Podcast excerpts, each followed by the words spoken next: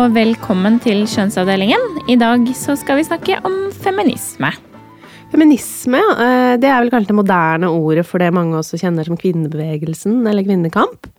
Ja, man kan kanskje si det sånn. Eh, da den sangen som vi hørte i stad her eh, kom, på begynnelsen av 70-tallet, så var de først og fremst opptatt av kvinnefrigjøring. Mm. I dag så har den feministiske debatten ganske stor plass i media, og den rommer mange forskjellige stemmer, men den har også blitt kritisert for å være en sånn trendy merkelapp for kjendiser. Mm. Noen kritiserer jo dagens feminisme for eh, å bare handle om det her såkalte begrepet identitetspolitikk, eh, men jeg lurer litt på hva det ordet egentlig betyr, jeg, Mari? Eh, ja, det ligger jo litt i begrepet selv. Altså det handler om å drive politisk kamp ut fra egen identitet. Og på mange måter så kan man jo si at feminisme i da forståelsen kvinnekamp er basert på identiteten kvinne.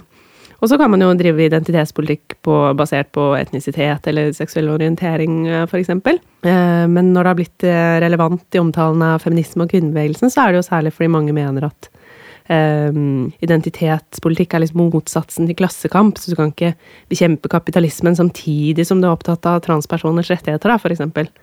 Men uh, da er det kanskje lurt å huske på at feminismen eller kvinnebevegelsen ikke er en sånn samla organisasjon med et hovedkontor du kan uh, rette kritikken mot. Nei, ja, det er nettopp det. Eh, og det har det vel aldri vært heller. Eh, men når startet kvinnekampen, egentlig? Ja, altså man snakker jo om de her bølgene, da. Den første store kampsaken i norsk likestillingshistorie er jo stemmerett for alle. Og så på 60-tallet så kom det en ny feministisk bølge, den her andre bølge feministene. Og de skal vi høre mer om i dag. For vi har jo vært interessert i å se på om det er noen paralleller mellom kvinnebevegelsen sånn var organisert på 70-tallet, og sånn det ser ut i dag. Så jeg skal snakke med to forskere som har studert 70-tallsfeministene. Eh, Trine Rogg Goltvik og Synnøve Skarsbø Lintner. Så de skal gi oss et uh, tilbakeblikk, og så skal du snakke med noen som kan fortelle litt mer om hva som skjer i dag. Det skal jeg gjøre. Jeg skal få besøk av Hedda uh, Fossum Lingås, som er redaktør i FET, feministiske tidsskriftet. Eh, og så har jeg fått besøk av Astrid Brekken, som var redaktør i 70-tallsmagasinet Sirene. Det feministiske magasinet Sirene. Eh, og så har jeg fått besøk av Nancy Hatch, som er eh, spaltist i Aftenposten, og også kjent som en av disse skamløse jentene. Så forhåpentligvis så kan de si noe om eh, hvor feminismen er på vei i dag. Mm, men først skal vi altså tilbake til 70-tallet. Du hører på Kjønnsavdelingen. En podkast om kjønn og likestilling fra Agenda Magasin og kilden kjønnsforskning.no.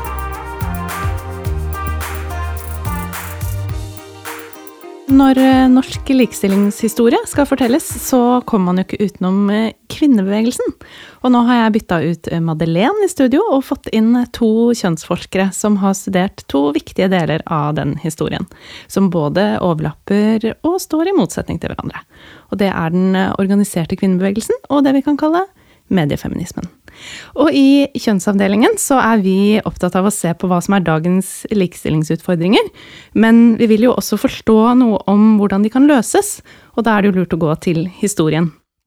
Og eh, de fremskrittene vi har sett innen likestilling i Norge, de får 70-tallets kvinnebevegelse ofte æren for.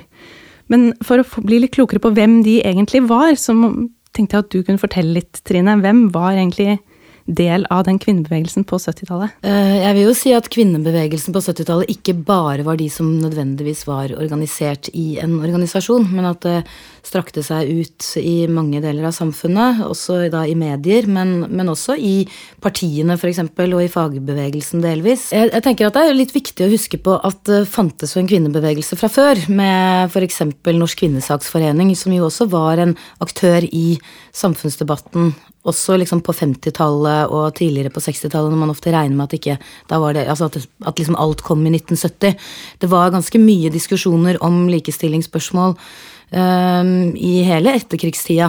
og også liksom Arbeiderpartiets kvinnebevegelse, de begynte jo også å ta opp ganske mye likestillingsspørsmål på 60-tallet, f.eks. For eksempel. Fordi man regner jo gjerne ofte som at det var liksom nyfeministene som eh, begynte sånn i 1970 og hadde sånn stort møte med med hun um, godeste Joe Freeman som reiste rundt på turné rundt i Europa for å snakke om den amerikanske kvinnebevegelsen.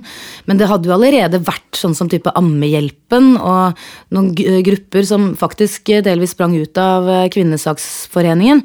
For det er ganske viktig å huske på at det er nesten alltid sånn i sosiale bevegelsers mobilisering, så har det ligget noen organisasjoner der som, som kan utgjøre et slags sånn der, eh, et nettverk med noen ressurser, som, som jo var, eh, var der før. Men da var det jo da at de på mange måter, disse nyfeministene, de etterlignet jo mye de hadde lest om i bøker fra England og USA, med bevisstgjøringsgrupper, hvor man skulle sitte og eh, snakke med hverandre og fortelle om sine problemer, og da finne ut at dette var ikke bare mine individuelle problemer, men en del av liksom et, eh, et system der kvinner er underordnet menn, hvor man snakket om at jeg har et dårlig sexliv, eller han gidder aldri ta oppvasken, sånne type ting, og, og, men hvor det da skulle liksom munne ut i handling etterpå. Man skulle ikke bare forbli i det rommet og snakke om hvor undertrykt man var. Man skulle liksom ut eh, og prøve å endre ting. At det var politisk.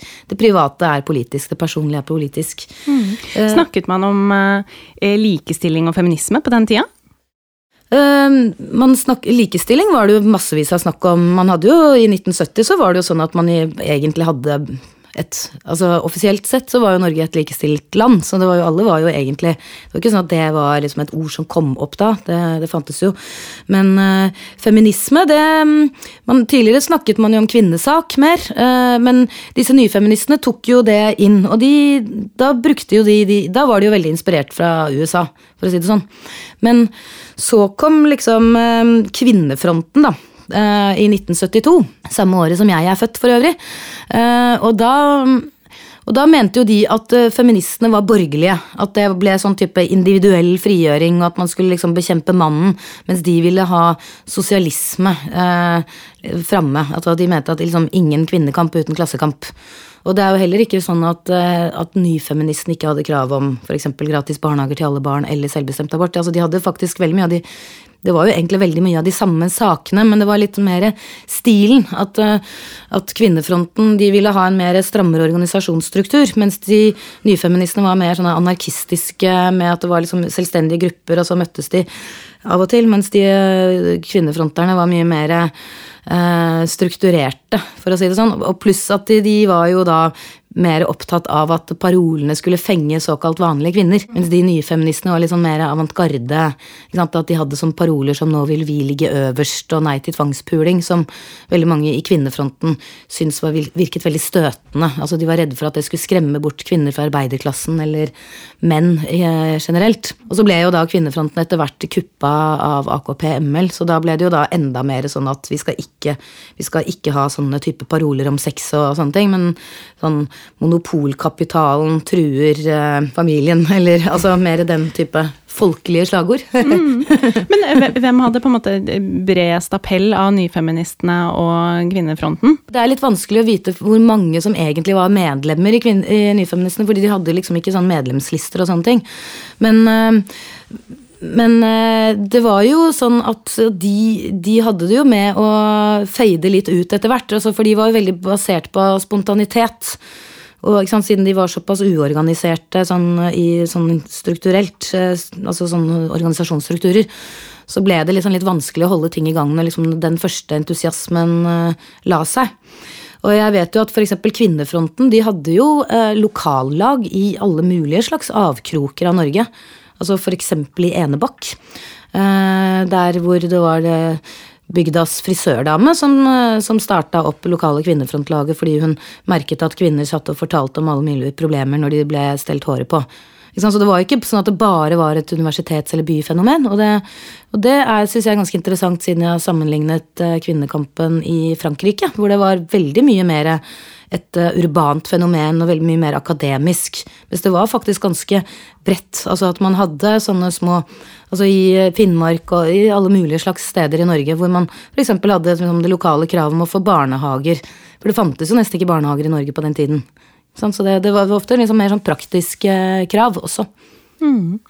Og ja, som du sier, liksom, barnehage var én ting, og det personlige politisk eh, var jo et eh, viktig slagord. Og så vet vi at abortsaken ble vunnet. Eh, men eh, kvinnebevegelsen var jo opptatt av mange forskjellige saker, og du har sett eh, ekstra nøye på pornokampen. Hvorfor ble porno en kampsak for kvinnebevegelsen? Ja, det er jo interessant, fordi at i hele den internasjonale kvinnebevegelsen på 70-tallet så ser man jo at i løpet av tiåret Eh, så begynte de å bli mer opptatt av seksuell undertrykking av kvinner. Altså, de var jo opptatt av det i begynnelsen også, men det ble mer uttalt, spesielt ettersom abortkampen ble vunnet uh, mer og mer. Altså, nå vant man jo faktisk ikke abortkampen i Norge før i 1978, men det kom jo en uh, i 1975, så ble det jo liksom en oppmyking, da. Men, men det, det, handlet jo om at man hadde begynt å problematisere kropp og seksualitet, og så, og så, så, så var det litt sånn Det er ganske interessant å se at hvordan denne altså Kampen mot seksuell undertrykking av kvinner kom til ulikt uttrykk i ulike land. I Frankrike så var det jo da kampen mot voldtekt som ble sånn veldig stor. Nå, til, nå, snakker vi om i forhold til mobilisering og medieoppmerksomhet og at det faktisk førte til lovreformer. Mens i Norge så var det pornokampen det, som ble veldig viktig. I England var de veldig opptatt av var det veldig mye om sånn konemishandling. Hvordan jobba egentlig liksom 70-tallsfeministene? politisk. Vi har jo alle hørt om uh, alle feministene som brente bh-en sin, f.eks.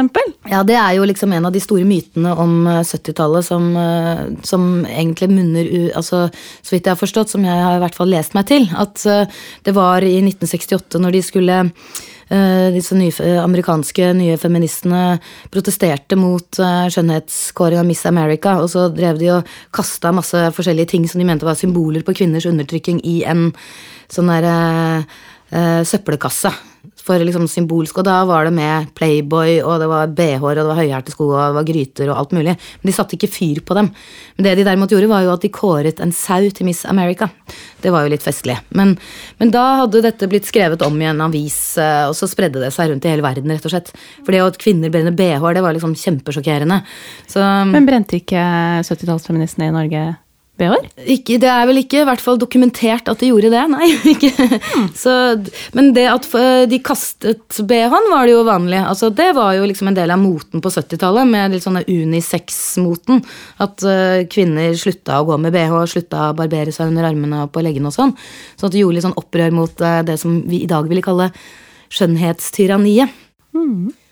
Dette var jo før internetts tid, så det var jo mye sånn tradisjonell eh, type organisering. ikke sant? At man hadde møter, man sto og delte ut løpesedler på gater og torg og kom i snakk med folk. Samlet inn eh, underskriftslist, altså samlet inn underskrifter til diverse krav. Man hadde demonstrasjonstog. Um, og det de også hadde, disse her eh, kvinnefronterne rundt omkring, som jeg er ganske imponert over, det var jo å ha dørbesøk.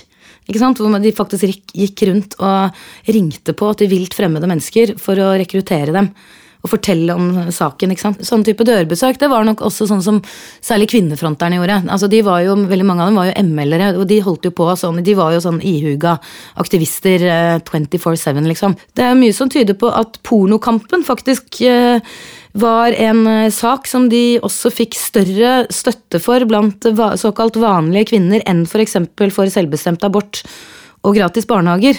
Og det er egentlig ganske rart eh, i våre øyne. ikke sant? I dagens eh, blikk så tenker man jo at barnehager er mye mindre kontroversielt enn porno. Men da fikk du jo liksom sånne mange vanlige damer som nei, det er fy faen, det er noe svineri og sånn, ikke sant. Mens, mens uh, mange var jo faktisk ikke særlig for verken abort eller altså barnehager. mange, det, På 70-tallet var det fortsatt mange uh, kvinner som mente at barn hadde absolutt best av å være sammen med sin mor, og at barnehager var sånn her type kommunistisk eh, propagandaopplegg som at man ikke ville ha. Så mm, men mange kunne være enige om at liksom, porno nei, det var noe svineri. Eller, altså. Så det, det, er, ja, det, er, litt morsomt, sånn endring av mentaliteten. Mm. Rett og slett. Ja, og da er du jo kanskje inne på noe. Eller fordi, altså, Sist jeg sjekka, så var jo ikke akkurat porno utrydda. Så den kampen vant man jo ikke. Men hvis du skal se på da de liksom største seierne da, til 70-tallsfeministene, Um, hva var det? Nei, Det var jo helt utvilsomt at uh, det ble allment akseptert at kvinner kan f.eks. jobbe og ha barn samtidig. Uh, og bestemme selvfølgelig selv når man vil ha barn, med at man har abort og prevensjon tilgjengelig. Eh, er utvilsomt den viktigste, fordi ved inngangen til 70-tallet så var det jo sånn at man mente at kvinner som jobba og hadde barn, mødre som jobba, var dårlige mødre.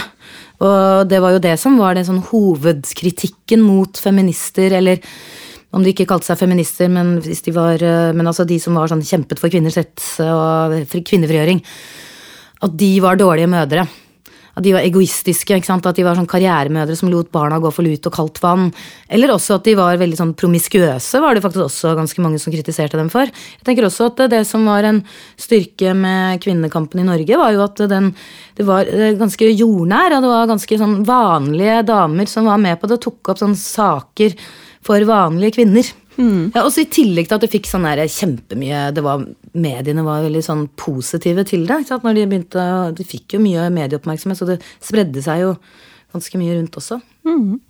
Ja, og eh, for å gå over til å se litt mer på mediene. fordi altså, eh, Det er jo et aspekt ved kvinnekampen som på en måte bare er der litt, og som av og til kommer i skyggen av de her bildene av eh, bål og demonstrasjonstog og sånn. Og det er jo da de arenaene hvor det ble skrevet om og av kvinner. Og Synnøve, du har jo forsket på dette, for du er medieforsker, og sett på hvor viktig populærkulturen har vært for likestillingskampen og kvinnefrigjøring. Eh, og det du har sett ekstra nøye på, det er eh, det feministiske ukebladet Sirene. Eh, hva var det som gjorde at Sirene ble så populært?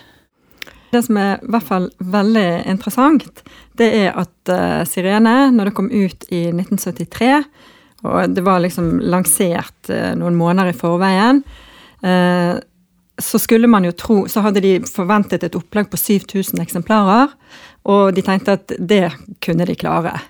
Og bladet ble solgt ut på en uke, og det ble etterspurt eh, det fikk en ekstremt stor etterspørsel, og Dagbladet og Aftenposten f.eks. de fulgte opp ukentlig. Eh, nå, er det, eh, nå er Sirene eh, utsolgt, nye opplag kommer.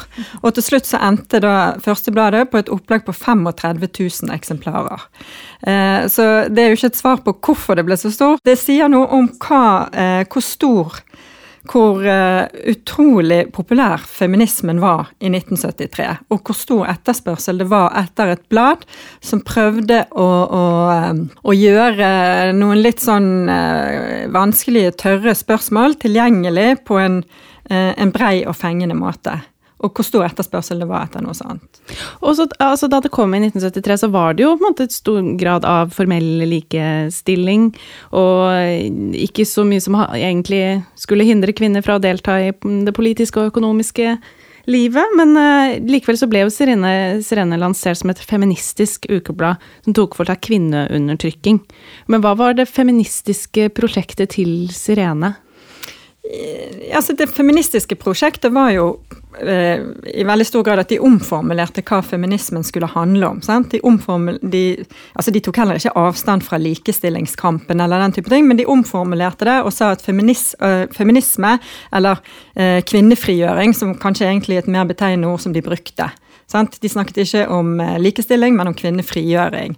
Sant? Og I første nummer så hadde Bjørg Vik, som var en av initiativtakerne, altså en ganske kjent for, norsk forfatter på det tidspunktet, den, den var liksom en sånn to side, eh, oppslag over to sider. Er det sant at kvinner er undertrykte?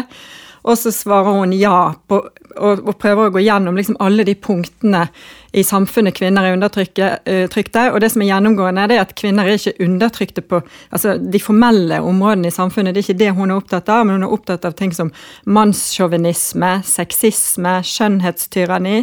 Og så avslutter hun artikkelen med å si at Kvinner er undertrykte fordi vi, om, vi, er omsluttet av et mønster som forteller oss at vi skal være passive og eh, ikke kreve vår rett i samfunnet.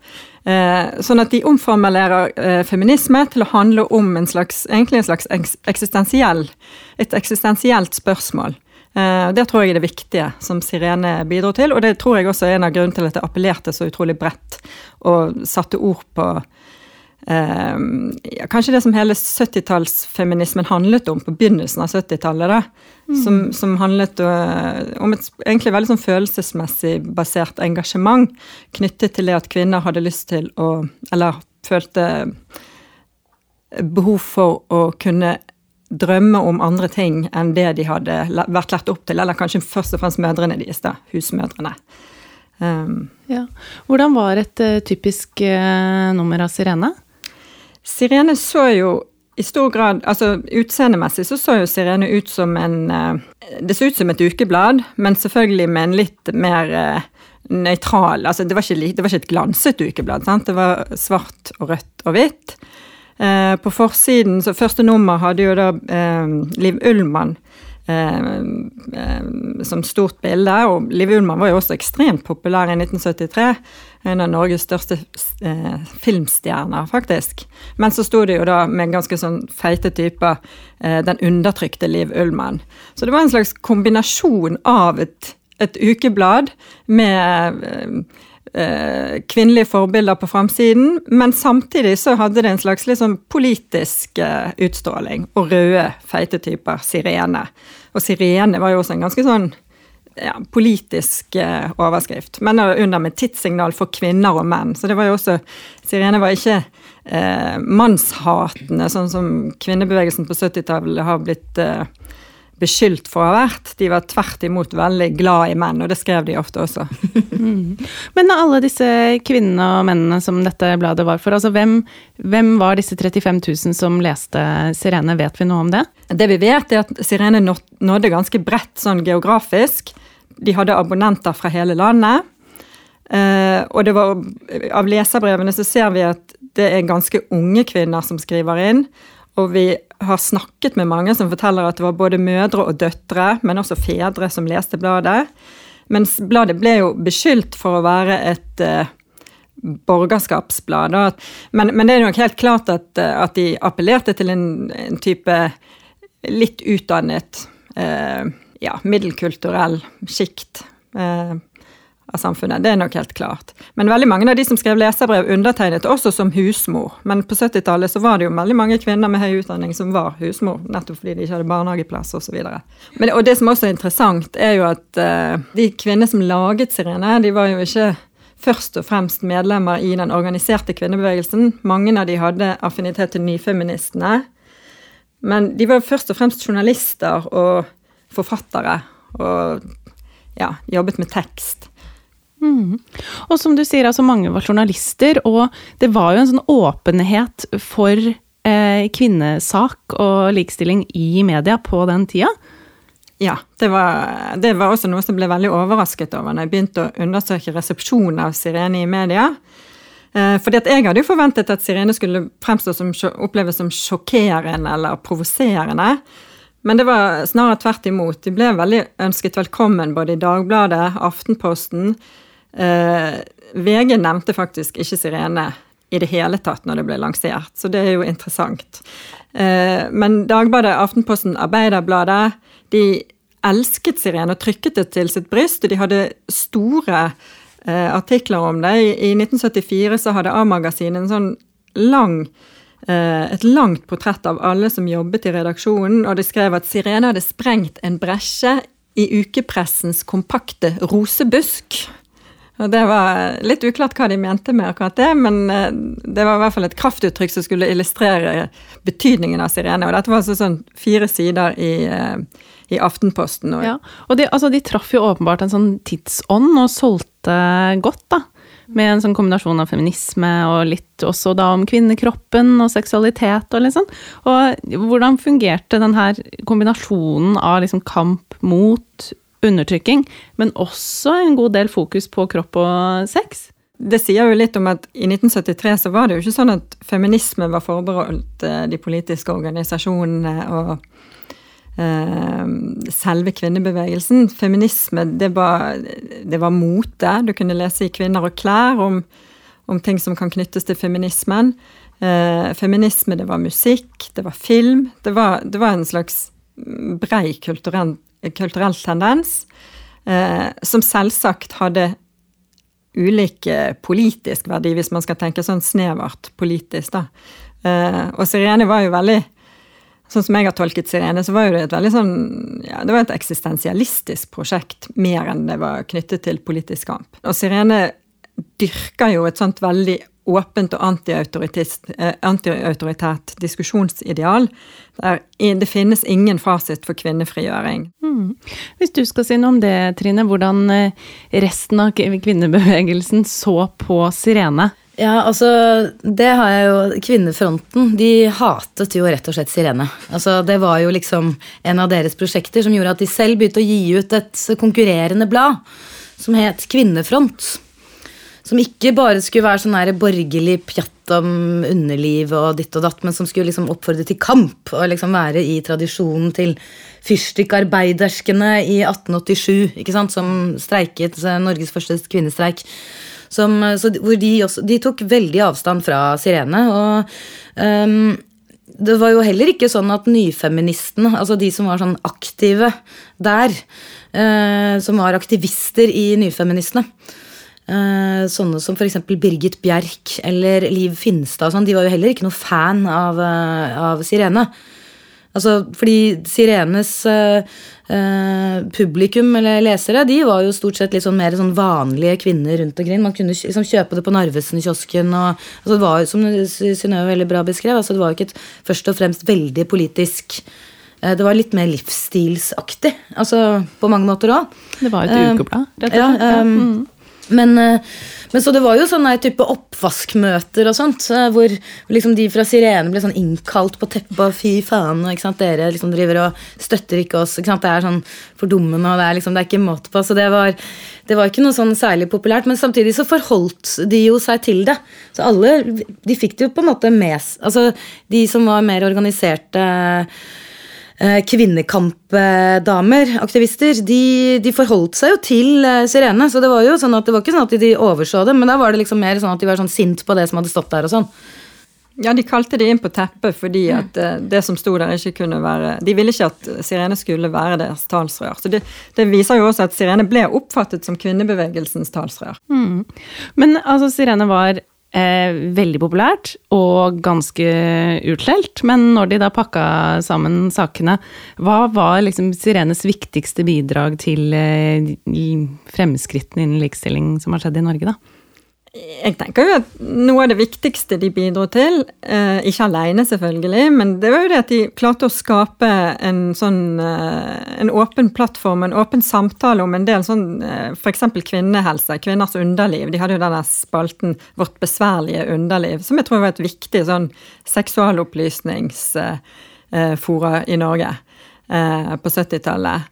Eh, og jeg tror også at alle disse leserbrevspaltene var veldig viktige. Altså, du ser et enormt engasjement blant, eh, blant de som skrev inn der og fortalte om alt fra hemmelige aborter som de hadde foretatt på mystiske steder, til sånne rene sånn frigjøringserfaringer og, og, og enormt sånn stor glede ved å kunne endelig for, eh, treffe andre kvinner som hadde disse erfaringene. Så det tror jeg er det ene viktige. Så en annen ting som er viktig, var jo at det, hadde en viktig funksjon for å skape kvinnelige stemmer i media. Altså alle disse her kvinnene som var med og lagde Sirene, eh, de gikk jo videre eh, og har vært viktige. Sånn som Astrid Brekken, for eksempel. Sant? Hun var med å starte Sirene, og så siden går hun i NRK og har vært en veldig viktig innovatør, egentlig, på å få inn en helt ny type journalistikk, som er en veldig sånn personlig, hverdagsorientert journalistikk. Og Sissel Benneke Osvold er et annet navn som var innom Sirene. Uh, Bjørg Vik, som jeg nevnte, hun jo, ble jo en kjempestor forfatter etter at hun hadde vært med i Sirene. Så Sirene spilte jo en sånn eh, eh, Var en viktig, sånn, viktig arnested for å bringe nye kvinnelige stemmer og kvinnelige erfaringer ut i offentligheten. da. Takk, eh, Trine Rogn Korsvik fra Senter for tverrfaglig kjønnsforskning, og Synnøve Skarpe Lintner fra Universitetet i Bergen, for at dere kom. Kjønnsavdelingen. Så det ble altså ikke brent BH-er på 70-tallet. Det tror jeg er eh, nytt for mange, Mari. Ja, det tror jeg òg. Og altså, selv om de var eh, fryktelig uenige om mange ting, så gikk det ikke så dramatisk for seg som eh, mange kanskje har tenkt. Tydeligvis ikke. Men nå skal vi over til dagens kvinnekamp, eller feminisme, som det kanskje er mest snakk om i dag. Nå skal vi i alle fall høre fra en som var redaktør for det feministiske magasinet Sirene på 70-tallet, og så har vi fått med oss to unge feminister. Vi er klar over at ikke alle kvinner føler seg undertrykte, men vi vet at de er det. Ingen føler seg undertrykte før de har en drøm, en visjon om noe bedre.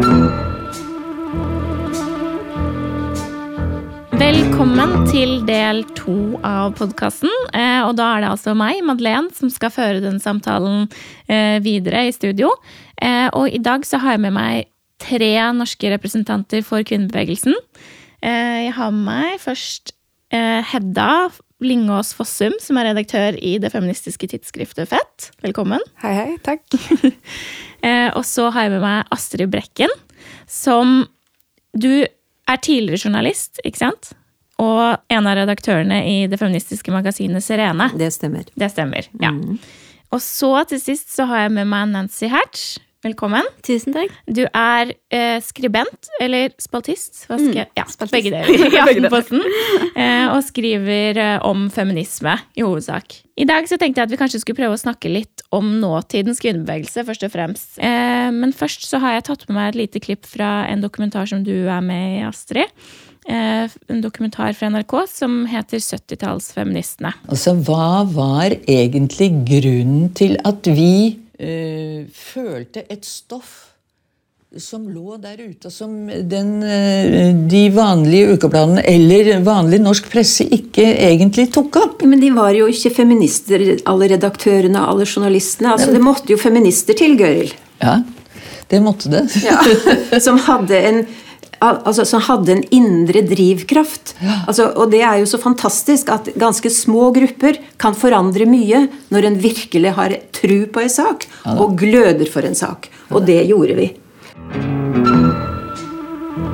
Ja, Nå har Mari også hatt besøk av en forsker som har skrevet doktorgrad eh, om sirene. Og det er det feministiske magasinet som du var med å starte på 70-tallet, Astrid.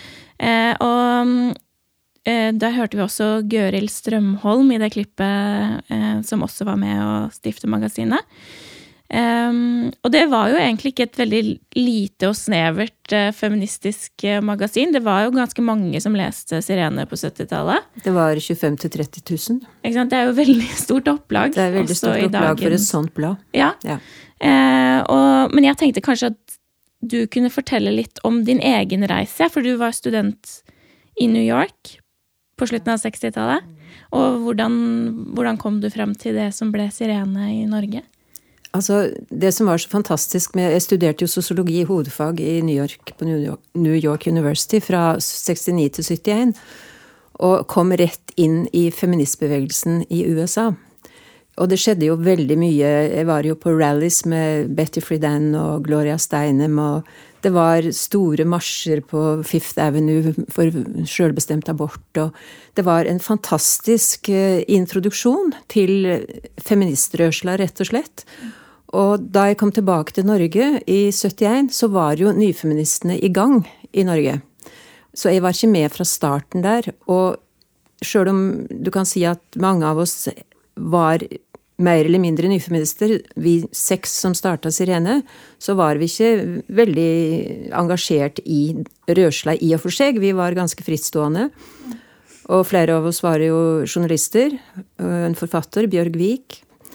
Eh, Sånn at eh, vi, vi hadde et ganske vidt spekter i redaksjonen, og det var helt eh, Vi traff en bølge med Sirene, fordi at jeg hadde en sjef i NRK Jeg kom tilbake fra USA og begynte med en gang i NRK som journalist i 71, og Hartvig Kiran, som var min sjef eh, da vi skulle starte Sirene, så sa han at jeg skal jeg, jeg skal spise hatten min hvis det derre eh, feministbladet slår an.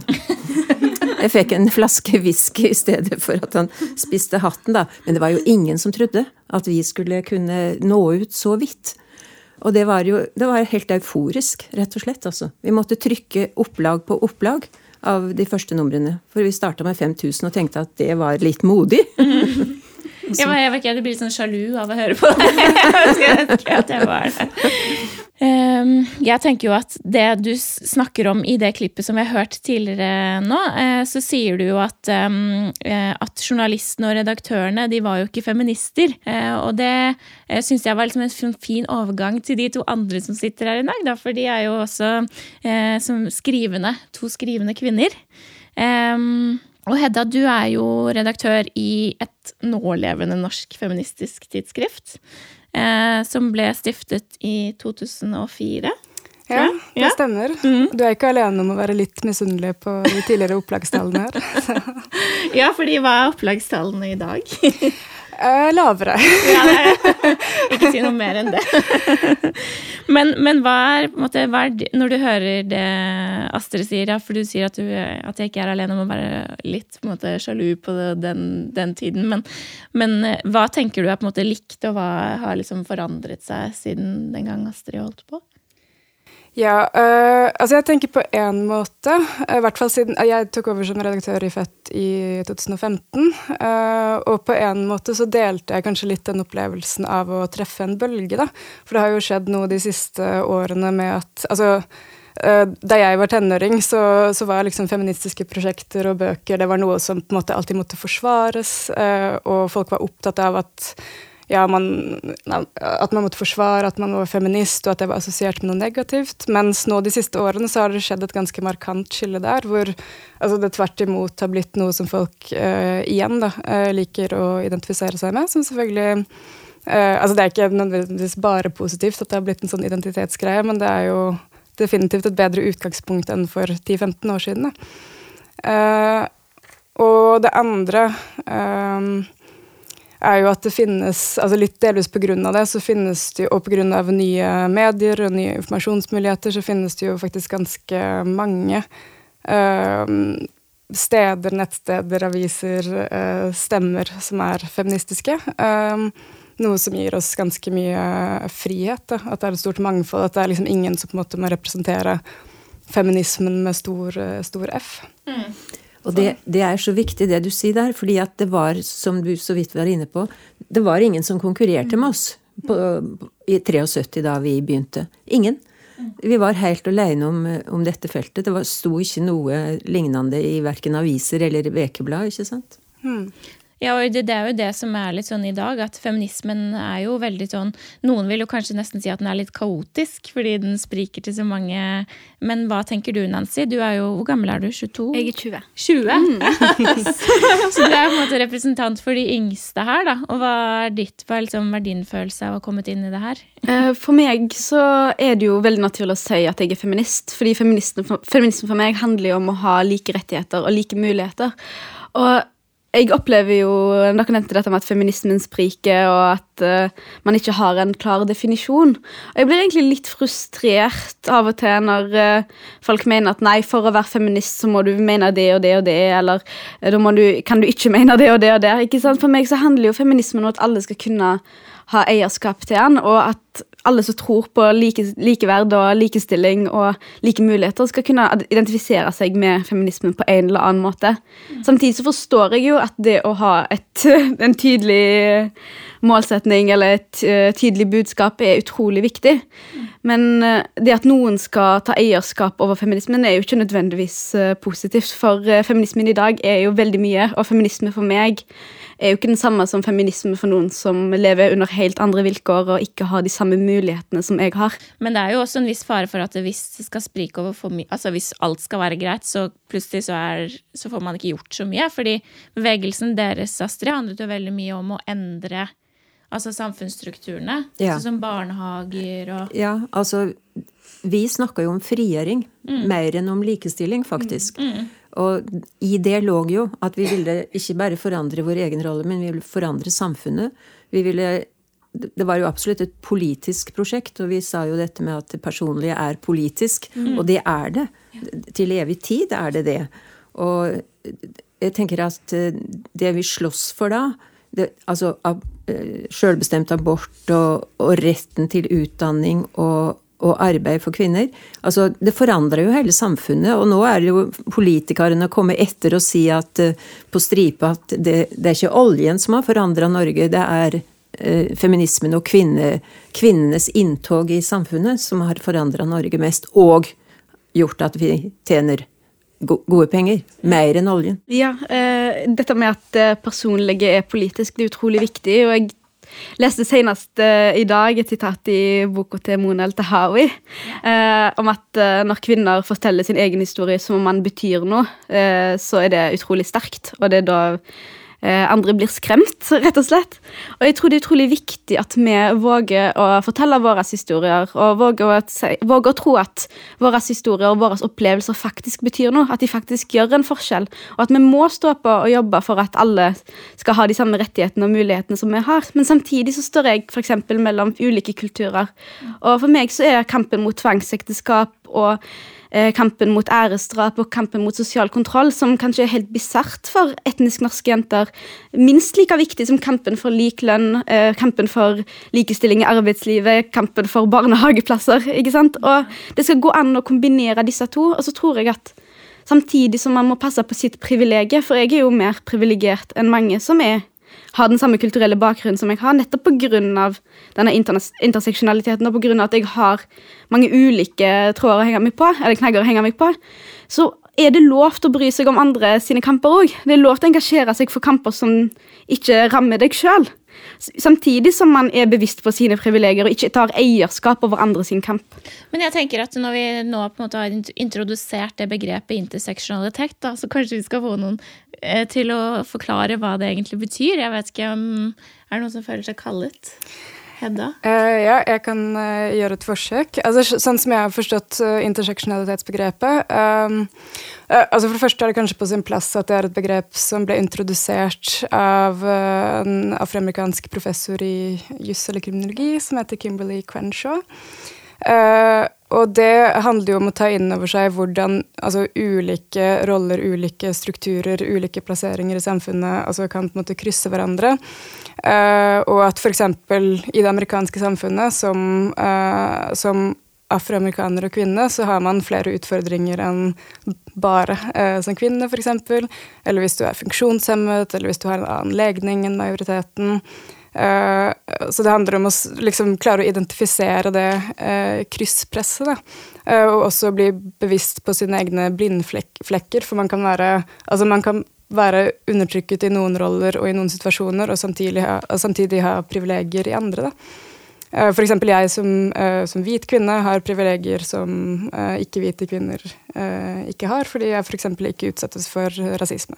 Mm, så det er en måte å forstå det på. Og jeg tenker at, at det er så viktig å være raus, og, og ikke drive og dele inn folk Altså, du kan se at det er veldig mange forskjellige grupper og, og, og lagnader og eh, ståsteder, men det som er så viktig, er at at for eksempel fagrørsla ikke greier å splitte kvinnene. For jeg syns at, at, det er så ekstremt viktig at kvinner tolererer og tåler hverandre uansett hvordan de opptrer og hvem de er, fordi dette er en kamp som vi må føre i tiår og hundreår framover, ikke sant? Og, og, hvis vi lar oss uh, stadig spore av og si at nei, vi må, vi må gå over i klassekampen, vi kan, ikke, vi kan, ikke, drive med feminisme og kvinnekamp, fordi det er ikke, det er ikke reint, hadde jeg sagt, i store hermetegn, i, i, i fagrørsla. Altså, det var jo veldig sterkt også på 70-tallet. Mm. At, at, vi var borgerlige.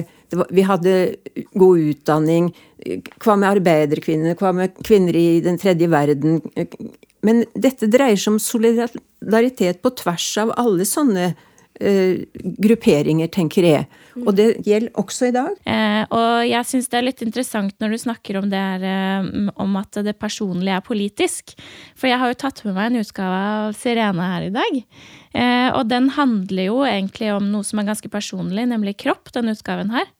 Eh, jeg tenkte jeg bare skulle lese litt fra lederen. Her står det at som kvinnefrigjøringen virkelig eh, skal kvinnefrigjøringen virkelig bety en revolusjon, er det uhyre viktig at vi kvinner vedkjenner oss vår seksualitet, utforsker den, frigjør den og setter den inn i sin rette sammenheng i menneskelige og politiske forhold. Både menn og kvinner har i grunnen alt å vinne og intet å tape på at kvinnene gjenfinner sin seksualitet. Den seksuelle frigjøring vi hittil har fått, bygger bare opp under den dominerende mannsrollen, for den går som en selvfølge ut fra at kvinnen skal frigjøre eh, på den mannlige seksualitetens forutsetninger, som blant annet skiller mellom fysisk og sjelelig kjærlighet, mens kvinner flest ikke opplever det falske skillet mellom kropp og sjel, mellom eros og agape. Og så står det her at Sirene er blitt beskyldt for å være opptatt av seksuelle problemer. Vi mener denne anklagen er et slag i tommeluften. Og når jeg leste det, så, så jeg bare syntes det var litt morsomt, fordi Eller egentlig er det jo veldig trist, men vi sitter jo egentlig med mange av de samme beskyldningene i dag også. For eksempel så 8. mars i fjor så skrev Lena Lindgren, som er samfunnsredaktør i Morgenbladet, eh, en kronikk om den nye feministiske bevegelsen, og da beskyldte hun den for å være for opptatt av kropp, da. Eh, hvorfor ikke gjøre det enkelt, sier hun. Vil du stå imot kroppspresset, så tenk på noe annet enn kroppen din. Er det så enkelt?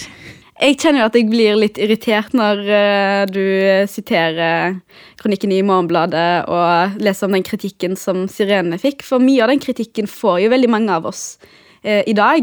Og for eksempel i den kampen som jeg har tatt del av de siste året, bl.a. når det gjelder skam og æreskultur, så får man jo høre at Burde du ikke heller bry deg om ditt? Burde du heller ikke bry deg om datt? Et eksempel, spesifikt eksempel er når, når jeg har snakka om det at media tar eierskap over våre historier, eller at, andre, at politikere prøver å bruke oss til sin agenda, så får vi beskjed om at ja, men er ikke tvangsekteskap viktigere å snakke om? Og da tenker jeg at Hvorfor skal vi hele tida prøve å fokusere på bare én ting? Går det ikke an å ha flere tanker i hodet samtidig? Og de som kommer med en sånn kritikk, er jo ofte de som ikke gjør en dritt sjøl. Det er en type hersketeknikk, tenker jeg, det der. Fordi at uansett hva du gjør, så er det ikke bra nok. Mm. sant? Jeg har sittet i et panel der folk faktisk skrev i etterkant at vi trodde de kom til å snakke om tvangsekteskap, men det gjorde de ikke, og da ble vi skikkelig skuffa. Og panelet handla jo om nettopp om det at vi skulle nyansere, vi skulle snakke om hvordan vi opplever som, utfordringer som minoritetskvinner, hvordan vi opplever disse kampene. Og så kom det folk som allerede på forhånd hadde danna seg en mening om hva som var våre utfordringer, og ble sure fordi det ikke var våre utfordringer. Uh, når jeg tenkte på akkurat dette når det gjelder at feminister er for opptatt av, av kropp og sånn, så er det jo noen paradokser der. Uh, og det ene er jo at mainstream-media er jo veldig opptatt av kropp. Mm. Og bruker kropp og kroppsoppslag til å selge egne aviser. Og. For, for oss da, som Feministisk Tidsskrift, så for å ta et eksempel fra i fjor, eh, så ga vi ut et eh, svært temanummer om arbeidsliv i mars, som jeg tror eh, Max fikk en liten notis i, uh, i Morgenbladet. I juni uh, så vi, lanserte vi et nummer om, om, selvbilder og identitet. Og da hadde vi en litt sånn morsom vri på Skipfesten hvor vi liksom skulle lansere sommerkroppen uh, 2016, da, med en, altså med, en, ironisk vri. Og da fikk vi et sånn dobbeltsideoppslag i VG. og på Twitter etterpå ikke sant, så sier alle å, ikke sant, typisk og enda mer kropp, og disse feministene nå kommer de og skal snakke om kropp. Men det er på en måte hvem, hvem bestemmer vinklingen, og hvem bestemmer hvor mye oppmerksomhet noe får. Da. Hedda, du har jo skrevet en sak for Agenda Magasin. En anmeldelse av en bok som eh, er en amerikansk feminist som heter Andy Seisler. Hun har skrevet en bok som heter We Were Feminist Once. Mm. Og den kritiserer jo litt den her media- eller kjendisfeminismen, da, for å være litt sånn innholdsløs. Altså, du stilte spørsmål i anmeldelsen har feminismen solgt seg ut. Mm -hmm. eh, så det er jo også en diskusjon som man kanskje trenger å ta, da. Altså hva skal, hva skal feminismen gjøre hvis ikke den endrer noen ting? Mm. Ja, det er jo en litt, uh, litt annen diskusjon, men også, uh, også, veldig interessant. Jeg kan gjerne snakke litt om det. Um, altså den boken som det var snakk om, skrevet av Andy Seisler, uh, den tok for seg den utviklingen som man har sett. altså på en måte I tråd med at feminismen har blitt mer populær da, og mer kanskje tilgjengelig på noen måter, så har den også fått en høyere kommersiell verdi. Uh, og at man ser en utvikling mot at sant, altså produkter lanseres som feministiske. At liksom Dove og diverse selskaper har reklamekampanjer hvor de på en måte prøver å selge inn som feministiske. altså Som om feminisme er noe som kan selges. da, Eller som om det er en identitet man kan på en måte kle på seg. Og det er ganske bokstavelig talt. altså Man har på en måte undertøyskolleksjoner som blir lansert som feministiske osv. Og et sånn, en måte, eh, altså paradokset i den markedsføringsstrategien kom ganske tydelig fram, var da de skulle selge Eller noen produserte noen T-skjorter som det sto 'This is what a feminist looks like' på. Og så kom det fram da noen undersøkte bakgrunnen, altså liksom bakgrunnen og produksjonsforholdene, at de da underbetalte kvinnene som jobber på de fabrikkene hvor de T-skjortene ble produsert, eh, de var utsatt for sånn fagforeningsknusing og fikk ikke svangerskapsperm og masse sånne ting. ikke sant? Så på en måte da hadde det virkelig bare blitt en sånn overflatisk greie greie at man selger feminisme som et slogan, uh, og så har man helt glemt på en måte uh, hva feminismen prøver å gjøre. da. Risikerer vi det, Nancy, tror du? At uh, til slutt så bare er det ikke noe innhold igjen? Jeg er jo skikkelig merchandise-fan, da. men, jeg er men jeg sier jo absolutt Fett selger også noen T-skjorter, bare så det er sagt. Men de, er, vi har sjekket arbeidsforholdene.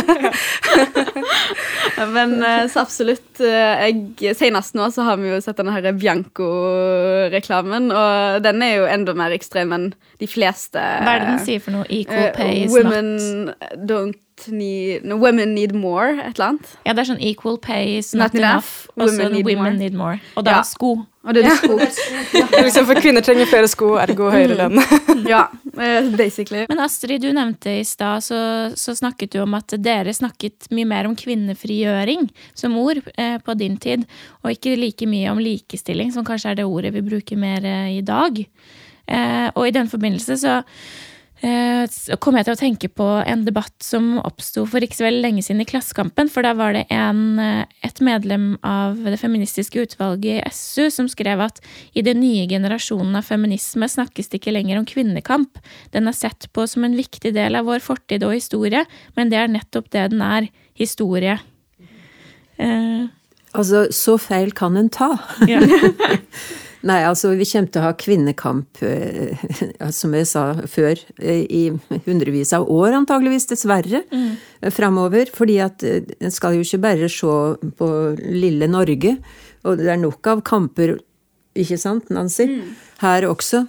Eh, å ta. Eh, men, men, i verden er det jo uendelig mange kamper som, som, gjenstår for kvinner, så jeg kan ikke skjønne at noen kan finne på å si det der. Det har jo heldigvis altså, har jo lederen i SU gått ut og sagt at hun ikke var enig, sånn at det, det har jo på en måte blitt moderert der. Men, men jeg merker um, nok en tendens til at det kan Jeg leste f.eks. et motemagasin da jeg satt på legekontoret her forleden dag, og der var det en sånn artikkel som er sånn Vi hyller sterke kvinner, som også jeg syns er litt interessant, for hva betyr egentlig sterke kvinner?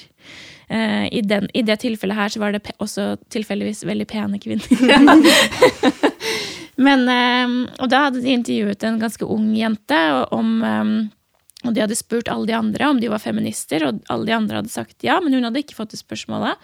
Og hun svarte at noe sånt som at hun følte at hennes generasjon ikke var så opptatt av eh, kjønn lenger, fordi at eh, kjønn var ikke noe viktig for dem å snakke om. Eh, og så ser man jo i verden i dag, som du sier, Astrid, at f.eks. politikken til Trump den er jo veldig kjønna, f.eks.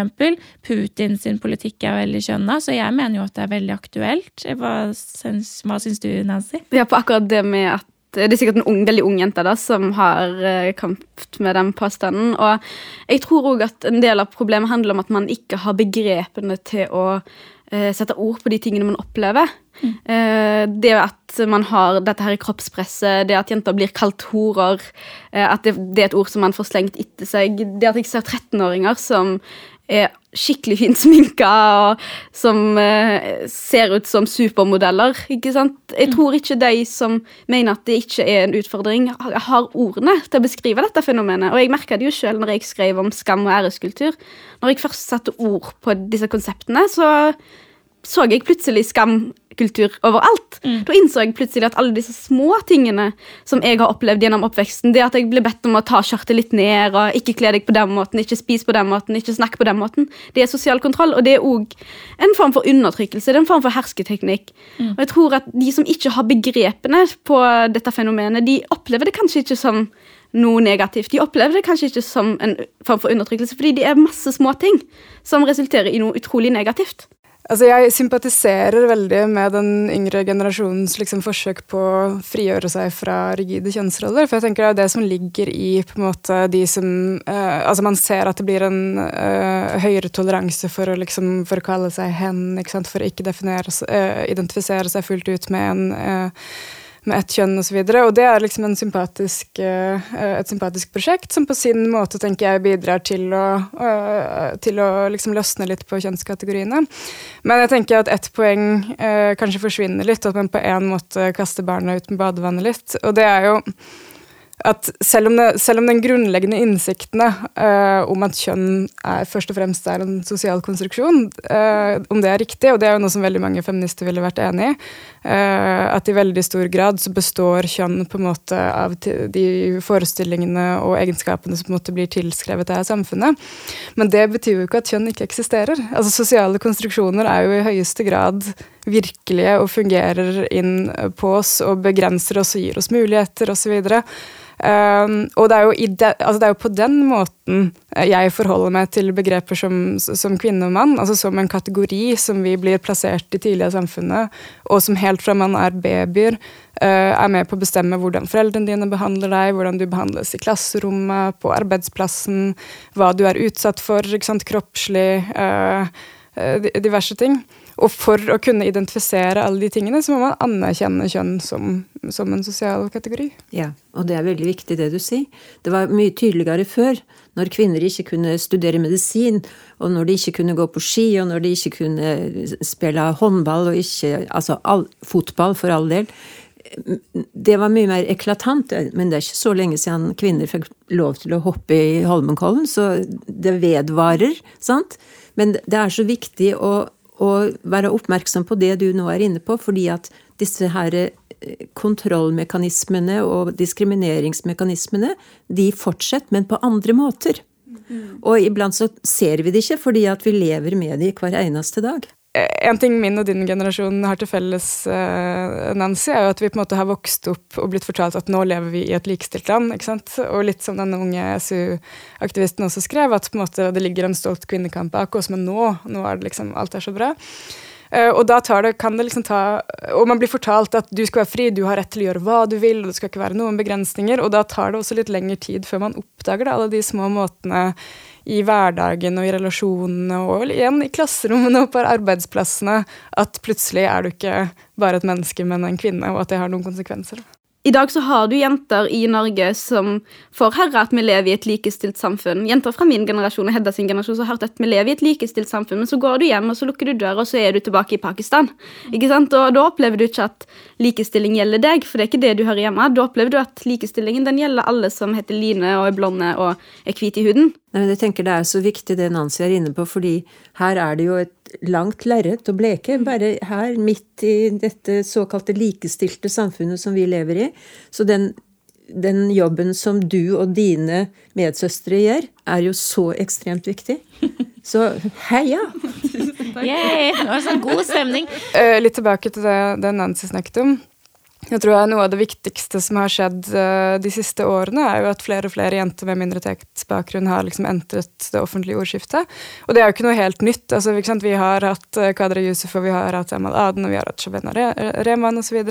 Men det uh, som du får si om du er enig, Nancy, men at som er litt nytt nå de siste årene, er at det på en måte, i stedet for at du har litt sånn én og én frontfigur som på en måte kommer ut med, med noen avsløringer eller uh, setter fokus på et problem, og så blir på en måte stående som en slags sånn gallionsfigur som må ta imot alt, da, både av liksom heder og, heder og hets. Så, uh, så, har man nå liksom en gruppe, mange forskjellige uh, jenter med liksom ulike utgangspunkt, ulike meninger, ulike ideologiske ståsteder, men som står sammen om liksom kvinners rettigheter, og det tenker jeg er, er veldig viktig. Også fordi at da unngår man kanskje en form for karikering og stereotypisering, hvis man kan snakke om det, fra storsamfunnet. da, Som har veldig lett for å tilskrive jenter med minoritetsbakgrunn visse øh, visse problemer, visse holdninger, visse posisjoner. Jeg tror en av våre største styrker er at vi er så forskjellige.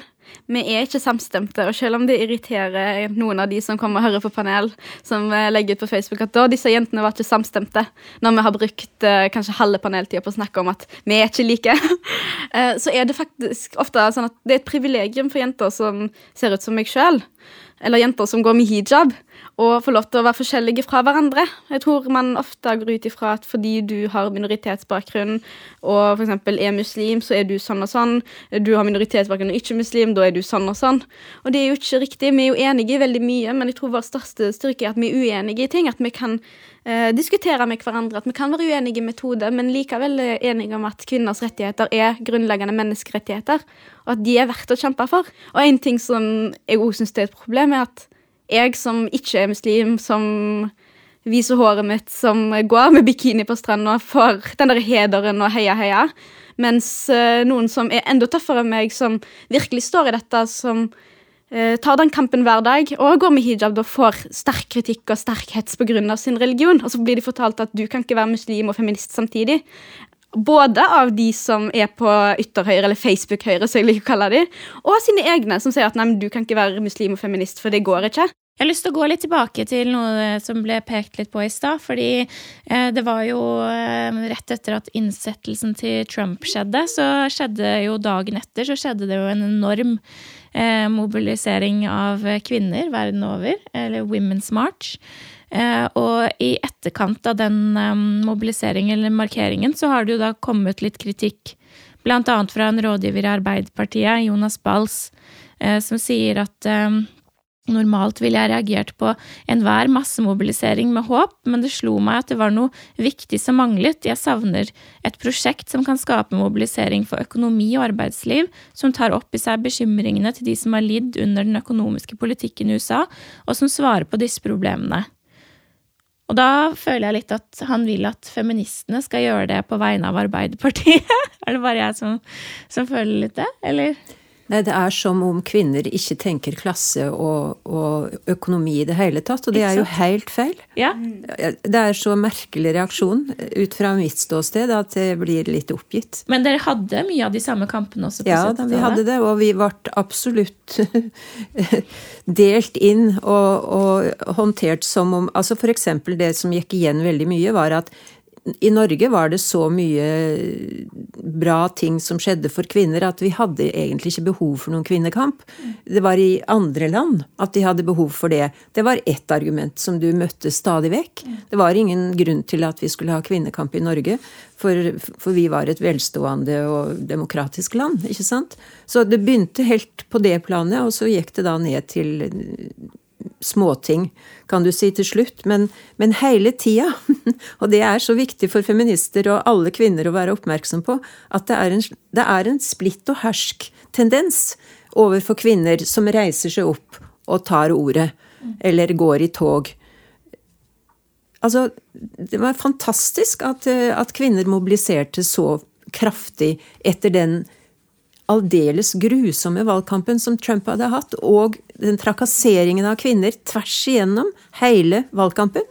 Skulle det ikke være lov å reagere på det? Helt klart, og jeg syns det er ganske oppsiktsvekkende at man reagerer på, på måte, den største massemobiliseringen siden Det hørte jeg et panel her om dagen siden Vietnamkrigen. Uh, med at 'å nei, det er ikke bredt nok, og det er ikke viktig nok'. Uh, uh, altså, jeg, jeg syns det er rart at man ikke heller da prøver å finne ut av av hvor det mobiliseringspotensialet kommer fra. Da. Jeg tenkte til sist uh, i dag at vi skulle se litt på den såkalte kjendisfeminismen, eller mediefeminismen, da, som også har fått litt kritikk. For jeg tenker at det er noe, ja, det at man gjerne også kan være litt selvkritisk. Så jeg tok med en utgave av eh, motemagasinet L, som hvert år nå har begynt med noe som heter The Feminism Issue. Eh, og da, siden vi har lest fra lederen i Sirene, så tenker jeg det er fint å ha en overgang til lederen i Ha litt kontrast her, kanskje? I L, ja. og det er, jo, på en måte, det er jo egentlig ironisk allerede fra start, for her er det jo 40 sider med liksom retusjerte kvinner og, eh, på en måte, til å begynne med, da. Så det er jo egentlig ikke et veldig godt utgangspunkt, vil jeg kanskje si. Det kan bare gå oppover. ja. Men her eh, står det i hvert fall et avsnitt om, um, om det såkalte fenomenet girl squad Det er vel kanskje noe Hedda og Nancy Nancy rister på hodet, vet ikke hva det er. Hedda, du vet hva det er. Det er noe jeg vagt assosierer med Taylor Swift, Ja. men jeg vet ikke om jeg kan eh, detaljene. Det er på en måte en sånn hashtag for jentegjeng, da, på en måte. At, eh, så de skriver om det, og da skriver de I am wary of the phrase girl squad because I think it could imply that only certain people can belong, that you may somehow be disqualified if you don't look or behave a certain way, and that isn't right. But I do believe in women working together in a more inclusive way. If you want to call that a squad, then power to you. Eh, så, så jeg får liksom følelsen av at det er litt sånn innholdsløst, fordi på den ene siden så sier hun da at hun skjønner at eh, disse her girl squadene er privilegerte, og liksom at man er Hvis man er født som eh, hvit, eh, etnisk eh, heterofil kvinne, da, som, som er, ser tilfeldigvis også veldig pen ut og har masse penger, så er det en privilegert posisjon å ha, men på den andre så sier, siden så sier hun 'fuck it, power to you', på en måte. Og det er jo, det er jo feminisme som ikke inneholder så veldig mye. Uh, altså Andy Seisler, som vi snakket om tidligere, uh, hun hadde et, eh, en ganske god respons til en litt sånn vagt definert sånn ident- identitetsfeminisme, eller et godt tips. da. Hun sa at ettersom årene har gått, så har hun blitt mindre interessert i om folk eh, definerer seg som feminister eller ikke, og mer interessert i hva de gjør med det. Jeg vil si begge deler. Ja. fordi at Altså, det er jo et signal, ikke sant? Det er en eh, I ordet så ligger det jo no, en lang historie, en lang kamp. Så jeg syns det er viktig, men, men sjølsagt det vi står for, og det vi utfører, eh, handlinger, er jo de, de betyr jo all verden. Hvis unge mennesker er redde for å kalle seg feminister, så kan de få lov til å kalle det bimbo, så lenge de liksom engasjerer seg for akkurat de samme tingene, så lenge det er det de legger i det. Ikke Ikke sant? sant? Det handler jo ikke bare om ordet. og det- Og jeg synes det er likevel utrolig trist da, at mange har en sånn berøringsangst til ordet feminist, og at man får sånn Hvorfor må man kalle det feminisme når man kan kalle det noe annet? Hvis det er ditt største problem med feminisme, så er du en del av problemet sjøl, tenker jeg. En annen del jeg reagerte litt på her, for jeg så litt på de her moteseriene. Og der dukker det opp noe som jeg har tenkt litt på før, det her med at motemagasinene ofte lager sånne saker sånn, hvor de hyller sterke kvinner. Og her har de en sak om liksom hvordan man skal kle seg. Power, Power match heter den. Og da skal du liksom bare gå i dress. Og da begynner jeg liksom å tenke litt på eh, det, det er jo en feministisk teoretiker som heter Bell Hooks. Hun er jo amerikaner, så du kjenner sikkert til en Astrid. Men eh, som har jo sagt at eh, patriarchy is genderless. Eh, og det tenker jeg er liksom litt relevant til akkurat det biten her. Da er det om å gjøre for feminister å bare bli mest mulig som en mann. Og der er det akkurat det stikkordet, fordi at den diskusjonen hadde vi jo, og den varte jo lenge. Jeg vet ikke om den er borte, den er kanskje ganske stille nå. Men, men noe av det som var veldig viktig på, å diskutere på 70-tallet, var jo nettopp skal vi bli som menn? Altså likestilling. I det ordet ligger det en fallgrube. Fordi at hva retning går vi i da? Ikke sant? Man kan jo si at eh, også for menn, da, så er jo på en måte den mannsrollen også ganske trang.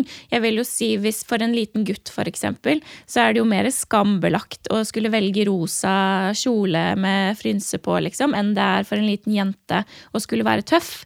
Det er mer rom for dem, egentlig. Så, og det viser jo litt at det er på en måte den feminine verdien som man nedvurderer.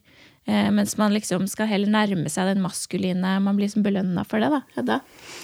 Eh, Jeg er helt enig. eh, Og det andre som ligger altså, i den type rådgivning som kle deg for suksess-type ting, da, er jo en, altså, en veldig sterk eh, individualistisk tilnærming til, til frigjøring. Eh, At du liksom kan tenke deg fri, eller kle deg fri. Jeg lar det bli siste ord. Takk for eh, samtalen. Kjønnsavdelingen.